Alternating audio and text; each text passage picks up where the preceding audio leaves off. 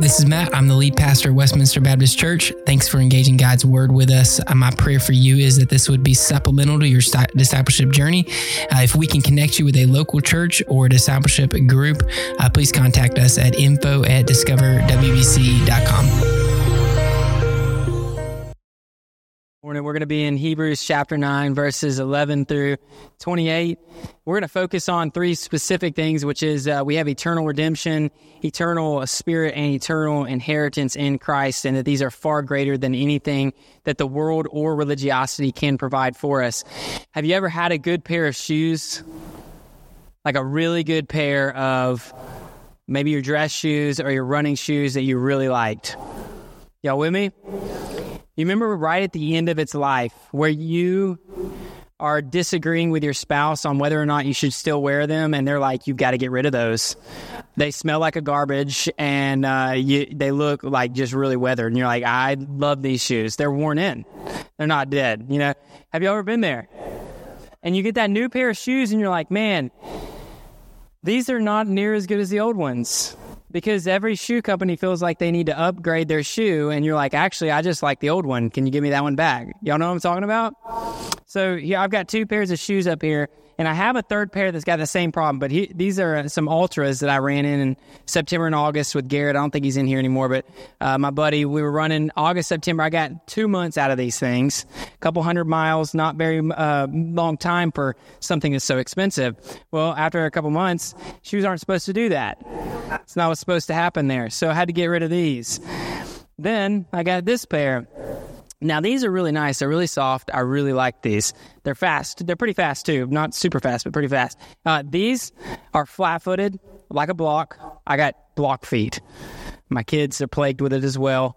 Um, just wide and short feet. So uh, here's what happens though. Uh, apparently, I've got running problems because same thing happened to this pair of shoes. So apparently it's me, although I thought it was a shoe company and I've got issues, so I'm working on it. I got some Brooks Ghost Max, and my prayer is that they don't change the Brooks Ghost Max. Because why? I like them the way they are. And these shoe companies think that they need to change them. But they were good the way they were. Y'all had a good pair of old shoes that you really liked. And when you got rid of them, you got a new pair, and they weren't as good, right? Usually that's what happens. 3385 Nancy Creek Road, Gainesville, Georgia 30506. That was my hometown, man. That was my the house I grew up grew up in. I've given you some little bits of pieces of uh, where I grew up, but man, we had this bamboo forest in the backyard, riding four wheelers, paintballing. loved that place. Uh, had a shed out back. My dad and I rebuilding Ford Bronco and uh, uh Explorer transmissions and motors and lawnmowers and jet skis and all of the stuff. Rebuilt right there in that shed. I don't know how he does it, but he he does it, and I got to help him do it. It's awesome. Those are the memories I have, right? I know where the trees were placed and all those different things. I remember the basement where my brother and I, that's where we stayed. And it was like, I felt like it was massive. I mean, it's not as big as this room, but it was big, y'all.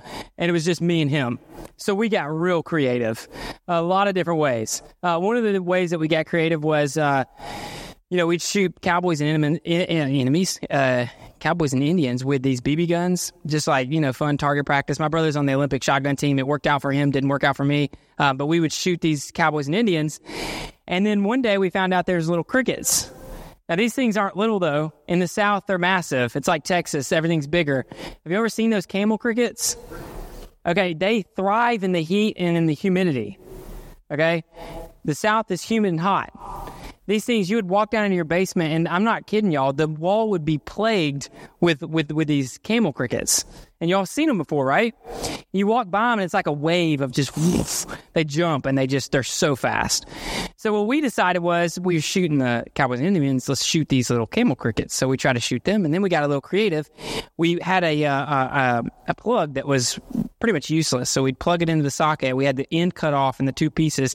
We'd find the camel crickets and boom, and they just poof, disintegrate, man. It was awesome. My brother and I, I don't know how we didn't die getting shocked, but we were creative. Um, that was 3385 Nancy Creek, that Creek Road. That's where I grew up. That was my hometown. My parents, without my consent, moved. that is not nice. Um, but, you know, that's what happens in life, right? So now, and they watch the live stream, so I love you, mom and dad, but their new house is not near as good as the old house, right? Like that old house is my memories, you know? So my wife and I will go back to Gainesville and we'll pull down towards that house. We'll go out of our way, go down to that house. And every time I drive by it, I told you I'm getting a little bit older, right? Every time I drive by it, I'll go, I really don't like that paint job they put on it. You know what I'm saying? Why did they cut down that tree? That was a great tree. And they let the they let the uh, overgrowth to overtake the uh, the shed out back. I want to go buy it. I want to walk into the house, see the owner, and I want to be like, "You guys stink. You messed up my house." I don't, I'm not talking about them. I'm just talking about their house stinks. You know. Uh, but anyways, that's my hometown, and that was my house. And I didn't. I don't. I, I like the new because my parents are there. But you know, I like that old, right? the author of Hebrews, he's like a pastor. He's writing to his people and he's saying, you know, the old was good, but the new is better. And it's so like I want to go back to the old so many times. Like I really like these Altra Torins. I really like them. But I don't need to go back to the old because the new's better. And what he's saying is, is, is Jesus is better. His sacrifice is better than the old system of sacrifices. Y'all remember the story where Abraham took his son Isaac up into the, on top of the mountain and was going to sacrifice him. Uh, and, and all of a sudden, this male lamb uh, becomes present and he sacrifices the ram instead. Y'all remember that story? So, for 2,000 years, now I do something for two years and I'm like, this is a rhythm of my life. I don't want to change it. Don't mess with it. It's set. You know what I'm saying? Like, I don't need to change things. This is good. It's a great rhythm. Uh, 2,000 years, they sacrificed animals because on that mountain, on that moment, God provided a way for them to sacrifice the animal instead of sacrificing the kids. So for the years up to that, other religions sacrificed children, sacrificed humans, all that ridiculous stuff that was going on. God provides a way for them to sacrifice animals instead of them having to sacrifice their own kid, right? So then skip forward, we move forward to uh, 2,000 years later, Jesus comes, and now we're no longer sacrificing an animal, but he says, I'm going to give you my own son. His blood will be the way that you're forgiven, no longer animals anymore. And what the people are doing is like, let's go back to the animals. Let's go sacrifice the animals again. And God's like, no, I gave you my son.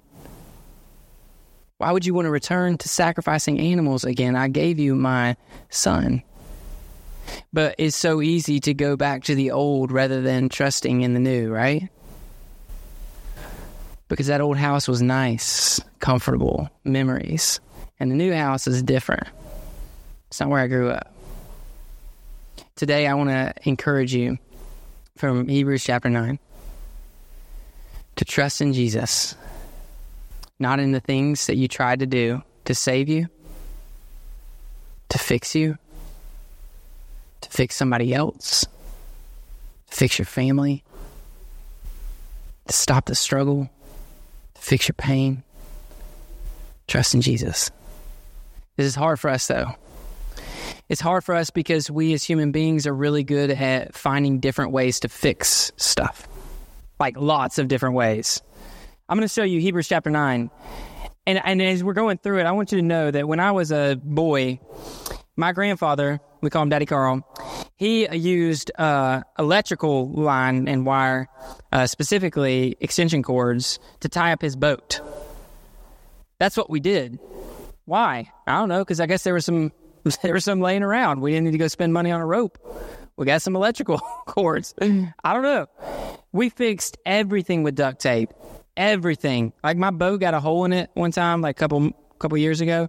My dad's like, just throw some duct tape on it. It'll fix it. Dad, I don't know if that's going to work. It's duct tape. Man, duct tape fixes everything, right? We as human beings are very creative. We will fix everything with all sorts of different ways. But the truth is, we cannot fix our issue. We cannot fix the problem. We need Jesus. Hebrews chapter 9, verse 11 through 28. But Christ has appeared as a high priest of the good things that have come in the greater and more perfect tabernacle, not made with hands, that is, not of this creation, he entered the most holy place once for all time, not by the blood of goats and calves, but by his own blood, having obtained eternal redemption. For the blood of goats and bulls and the ashes of a young cow sprinkling those who are defiled sanctify for the purification of the flesh, how much more will the blood of Christ, who through the eternal Spirit offered himself without blemish to God, cleanse our consciences from dead works so that we can serve the living God. Therefore, he is the mediator of a new covenant, so that those who are called might receive the promise of the eternal inheritance, because a death has taken uh, place for redemption from the transgressions committed under the first covenant. I want, to, I want you to see those three things eternal redemption, eternal spirit, and eternal inheritance or eternal gifts, whatever you want to call it. The word eternal, aionios in Greek, is used six times in Hebrews. Three times it's used in this short passage three times, concentrated right here. In fact, Hebrews chapter 5, verse 9 essentially says the same thing. It says eternal salvation. I think the, the author has been working since chapter 4 till this point to show us that we have three eternal things that are greater than this temporal world eternal redemption, eternal spirit, and eternal inheritance. It's greater than the temporary things of this world. So, what we have to do today is we have to ask for ourselves what are we doing to try to save ourselves or fix somebody else like they were doing. Because my guess is most of you in here today are not sacrificing goats and lambs and, and, and different types of animals, doves, to save you from your sin. Is that, I think I'm pretty accurate. Don't raise your hand if you are. We'll talk later. Okay? But there's still there's still a system set up. It's it's the old covenant. It's the Old Testament. That's how it was worked out in the Old Testament. But today you are doing something probably to fix yourself, to cleanse yourself, just like they were. And this was good stuff, man. Remember Hebrews chapter six. What does it say? Let's leave the elementary teachings, but those elementary teachings weren't bad things, right? My parents needed to leave 3385 Nancy Creek Road. We had to leave there, but it's not like it was a bad thing. The place was great but we had to leave there.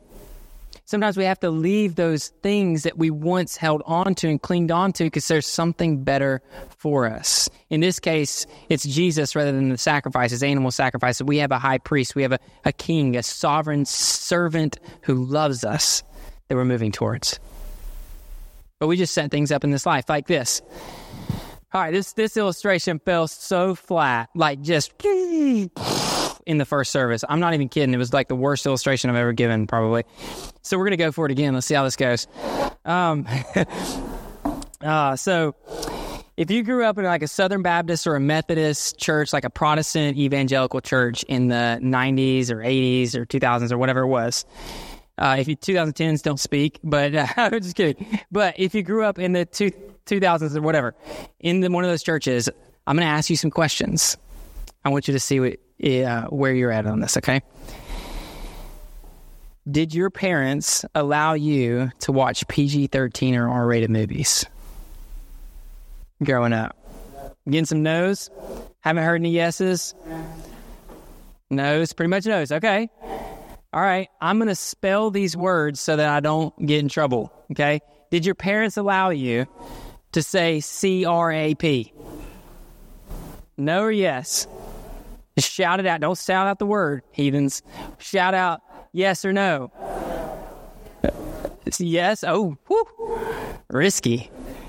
Like it. Uh, okay, how about this word? Uh, D A N G. Were you? Could you say it? No. No. Yes. Some. Okay. Well, okay. I have one more question. Um, did your family listen to rock and roll music, like sex, drugs, rock and roll, alcohol thing? Like listen to that kind of music? Yes or no? Yes? Woo! That's why you're in church today. I get it. So y'all, so some people listen to it. Okay, I didn't. Uh, um, I heard somebody in the previous service. They were like Switchfoot, and I was like, "Yeah, see, that's the Christian." We're like, "Oh yeah, we got Switchfoot now, man. We're cool as the cool kids. We got Switchfoot." Y'all, I I grew up in a family, and again, I gotta go easy. My mom's on live stream, okay? But I grew up in a family where we couldn't do those things, okay? Um, or at least I don't remember that we could. So in your in your life, though, maybe you had different things that you had set up that y'all did. But let me ask you a question about this. Did you guys honor uh, like uh, rest in, in the way of Sabbath? Did you did you Sabbath so that you uh, were able to rest in the presence of God and not try to provide for yourself more? Like you were totally good with what God provided, not needing to provide more. Did you guys Sabbath? And I don't mean cultural blue laws like the grocery stores closed, the restaurants are closed, and the gas stations are closed. I mean, did you get in the presence of God cutting off the things of this world as a family? Is that a no pretty much around? Okay. All right, how about this? Did you guys pray outside of mealtime together as a family? I'm hearing mostly no's. Okay.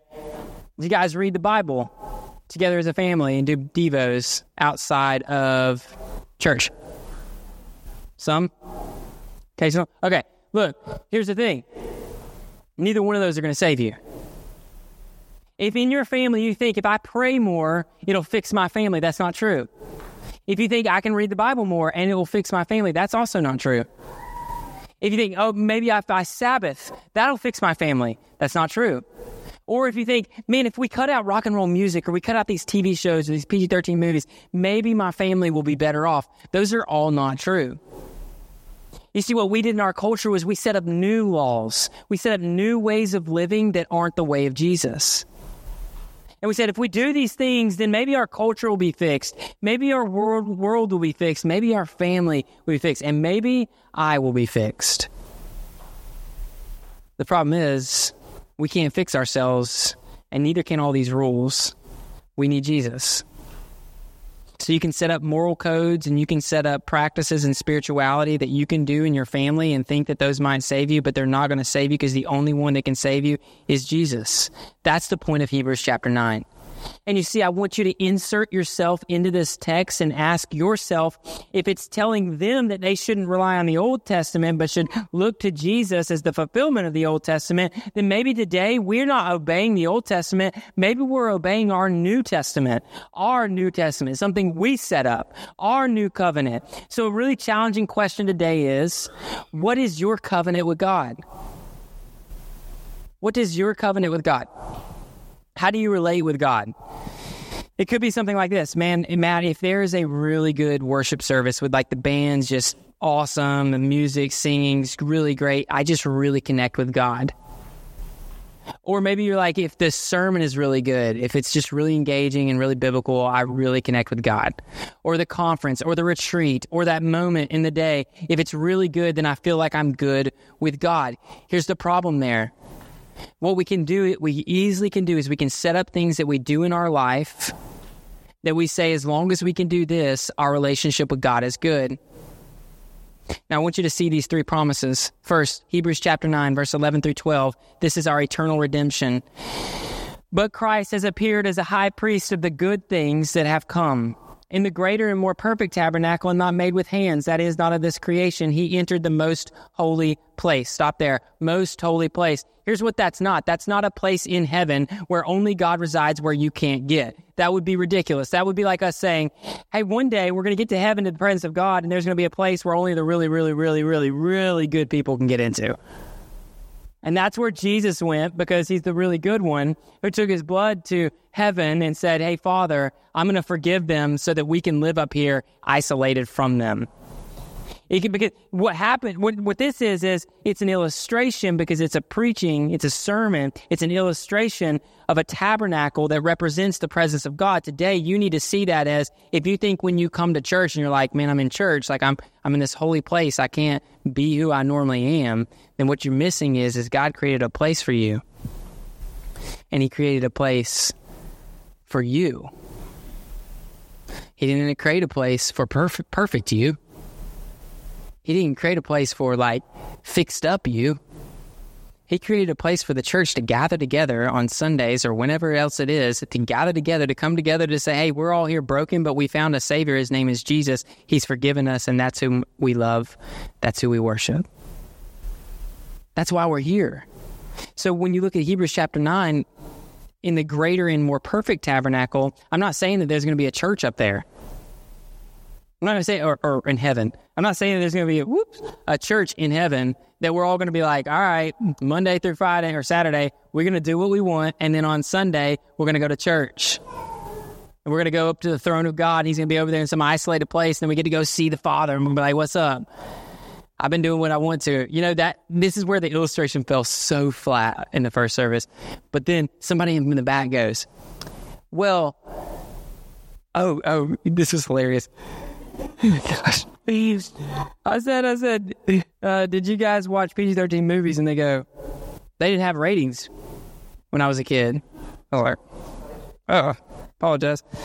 Every single one of them walked out. They were like, we didn't have to have ratings. All our movies were good. I was like, oof, that'd be bad today. Um, then I was like, I said, uh, I, I kept talking about the, the questions, and, and somebody goes, well, we did whatever we wanted from Monday through Saturday as long as we could go to church on Sunday as a family. Because then we were good for the next Monday through Saturday. And I was like, oh, man. Like, that's what we're talking about here. We set up things in our lives where, like, as long as you go to church, you'll be good. These that's that's our sacrificing of the blood uh, of the of the goats and the and the calves and that like that's our sacrifice system. We sacrifice Sunday thinking God's going to save us. Um,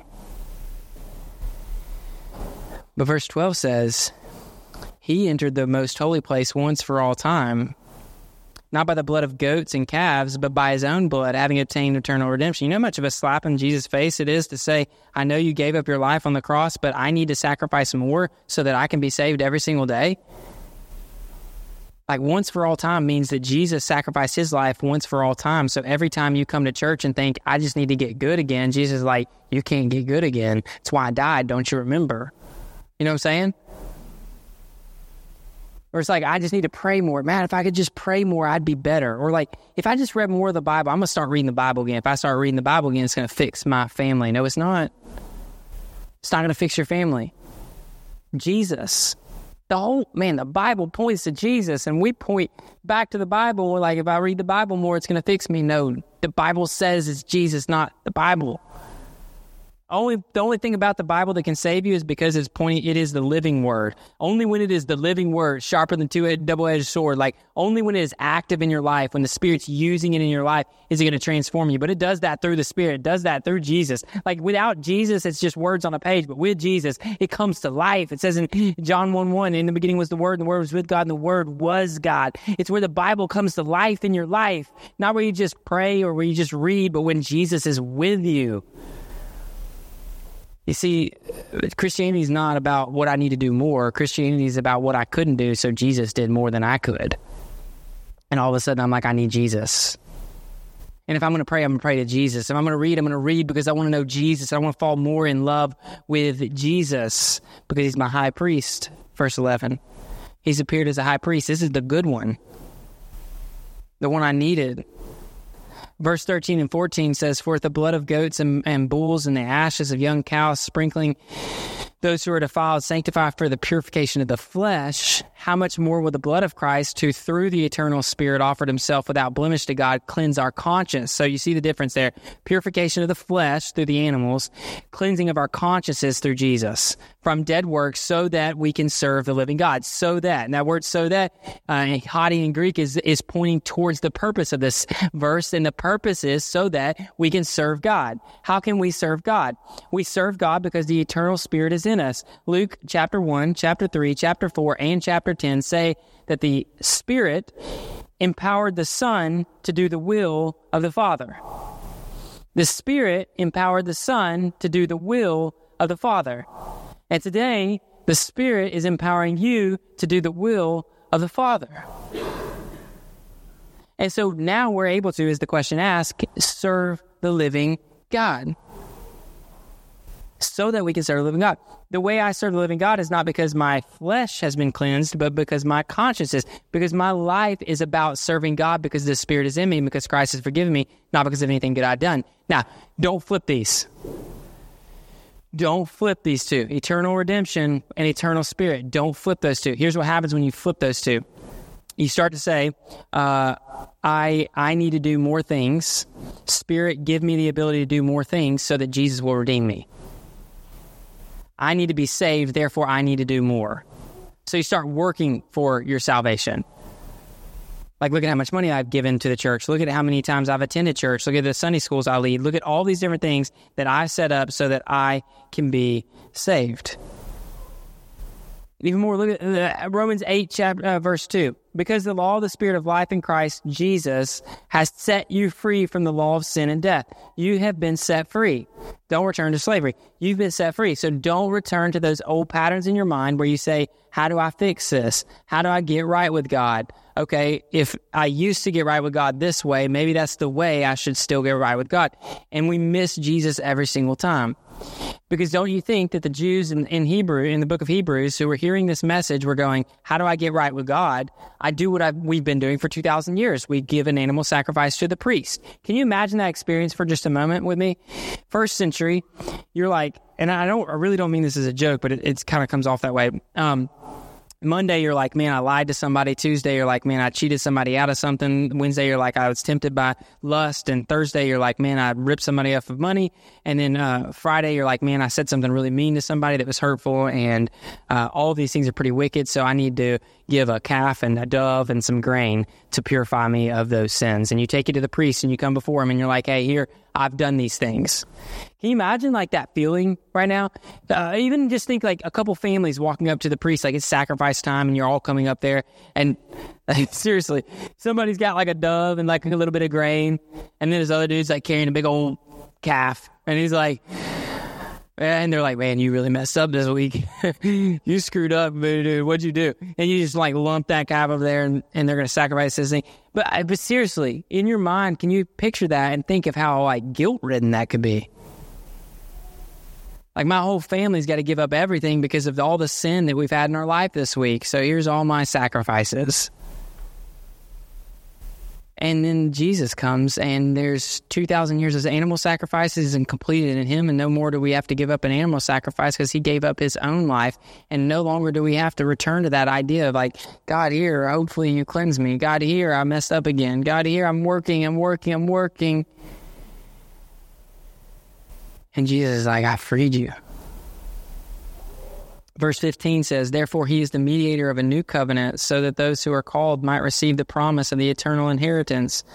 Because a death has taken place for redemption from the transgressions committed under the first covenant. This is an eternal inheritance. It's gifts, it's blessings, it's what God pours out in you because his son Jesus Christ died for you. It's the inheritance of eternal life, it's the inter- inheritance of the eternal spirit. This inheritance pouring out into your life is far greater than anything this world can give you. So don't flip them. Here we go again. Don't flip these. Because here's what could happen God, if you give me what I need, I will then do what you want me to do, serve the living God. I will do what you want me to do so that you'll save me. And then it flips back around again. Now I'm going to do what you told me to do because I feel good about myself. Uh, I'm going to uh, uh, give me what I need so that I'll do what, it, what you want me to do so that you will save me. That's where it's flipped. Now, do it in the order of Hebrews, and it sounds like this God, you have forgiven me and freed me. You've given me the Holy Spirit to empower me to do what you've called me to do. And I thank you for blessing me and giving me gifts in abundance, not for what I did, but for your Son, Jesus Christ, secured in his life, death, and resurrection. That's the gospel we better not flip that around. But what have we set up in our lives? What, what have you set up? What have I set up in my life to create a different way to relate to God? I mean, this could be even like a Bible study in the morning. You could have a Devo in the morning. You're like, as long as I get my Devo in, like, I'm good. No, you're not good. As long as Jesus forgives you of your sin, you're good. We got to change the mindset. We got to make sure that we understand when we do a Devo in the morning, it's not so that we're good. It's not so that we're forgiven. It's not so that we'll be better. It's so that we can be with God who loves you. Your Devo in the morning, your Sabbath during the week, your fasting during the week, all of those things are because God saved you. You get to be with Him, not so that He'll save you. And so today, maybe you have a transactional relationship with God. Maybe it's like, if I do this for God, He will give me what I want. Maybe you have a moral purity like relationship with God. If I live in this way, if I like stop doing these things I shouldn't be doing, God will accept me again. Maybe you have like a Christian service like mindset. It's like if I do these things for him, if I go serve him in this way, he'll approve of me for the first time. Or maybe it's a church attendance thing. It's like if I go to church, then maybe God will gather me up with the rest of the church. I'll just like, maybe he'll come back when we're in church and be like, oh, that's my church. And I'm going up with them. And maybe in your mind, you have this idea of like, maybe if I just pray enough, or just read enough, or just memorize enough, or just meditate enough, if I just do all these things enough, maybe God will save me. We can form as many ways to save ourselves as we want, but there's only one way his name is Jesus. I will continually say this. I will continue to push this message because our culture will continue to put up other ways for you to be saved. You might think one day, man, I think I could fix my family if we could just go to this retreat. Or I could probably just fix my family if we'd start fasting together more. Or if we start Sabbathing together more. If we stop watching R rated movies. But I hope you'll remember this message that it's only Jesus and maybe Jesus will use Sabbath to change your life. Maybe Jesus will use solitude to change your life. Maybe he'll use the Word of God to change your life. I'm not sure what he'll use. Maybe he'll use a sermon or a worship service or a retreat. But if your life has changed, it's because he used it, not because of it. How's God going to work in you? What's he going to use? I don't know, but I know that He can change your life. So as the band comes, I want to I want to challenge you with this. Maybe you're in here today and you're like, man, man, I, I feel really like I am trusting in Jesus' sacrifice. Well, maybe maybe uh, think about this. Uh, do you have people in your life that you're trying to get closer to the Lord, and uh, you want them to follow after Jesus? Well, here would be a challenge for you. Are you asking them to do what God says? Are you asking them to live moral lives? Are you asking them to serve Christian efforts? Like you're like, man, you should just come on this mission trip with me, or you should just come to church. Maybe you're, you're just like, man, if you'll just come to church, it's going to change your life. If you're doing that, you're probably preaching a false message because there's no church service, no mission trip, no moral life that can save them. They need Jesus. And if we're going to be people who are transformed ourselves, we're going to have to recognize that Jesus saved us. And so the only way for others to be saved is through Jesus too. So this morning, maybe you're here today, you're like at church and you're like, man, this week was just really bad and I need to come back to church for the first time in a long time, Matt. If you're here, I want you to hear this really clearly. This isn't going to save you. This place, this service, this sermon, this worship service, none, none of this is going to save you. Only Jesus can save you. And so if you want to hear a message from me, here's what I would tell you. You're going to be broken for the rest of your life and you're going to struggle with different things. This world is hard. But in the midst of all that, there's a God who loves you enough to give up his son, Jesus Christ, so that you would be freed and forgiven. So no matter what you do, where you go, who you struggle with, what you wrestle with, what temptations you face, have Jesus with you. He'll not leave you. The Spirit will be in you to empower you to do exactly what God called you to do. If you want to be free in your marriage for the first time in your life, it's not going to be because you go to a marriage seminar. It's because Jesus uses that marriage seminar. It's not going to be because you memorize verses together as a couple for the first time. It might be because Jesus uses that memorization to change you. So today, if you want transformation in your life, look to Jesus and let him work through any way he wants. And maybe you're out watching a sunrise with your best friend and God works through that sunrise. Maybe you go running, maybe you go fishing, maybe you go knitting, maybe you go to work one day and God wakes up your life. I don't know. But here's what I do know.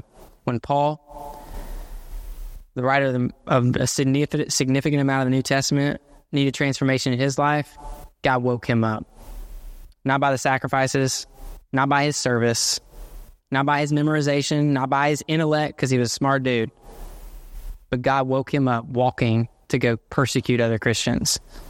What is God going to do in your life today? How is he going to transform you today? Because if he does, it's going to be through Jesus Christ and that alone. Let me pray for you. Father, we need you. We need you for so many different things in our life, as you see. But we first thank you. We give you thanks for your Son, Jesus Christ, dying on the cross and raising from the dead so that we might be free, forgiven, and spend eternity with you in heaven. So, for the eternal redemption, God, for our forgiveness, we thank you. For the eternal spirit, for our empowerment, we thank you. And for the eternal inheritance, the gifts and blessings you poured out in our life, we thank you.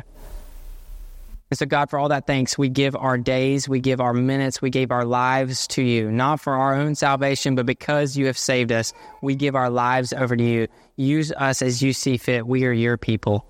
And Father, I pray for those in this room this morning who have been seeking their own salvation and fighting for their own salvation, trying to fix their lives, that they would rest in your grace and mercy.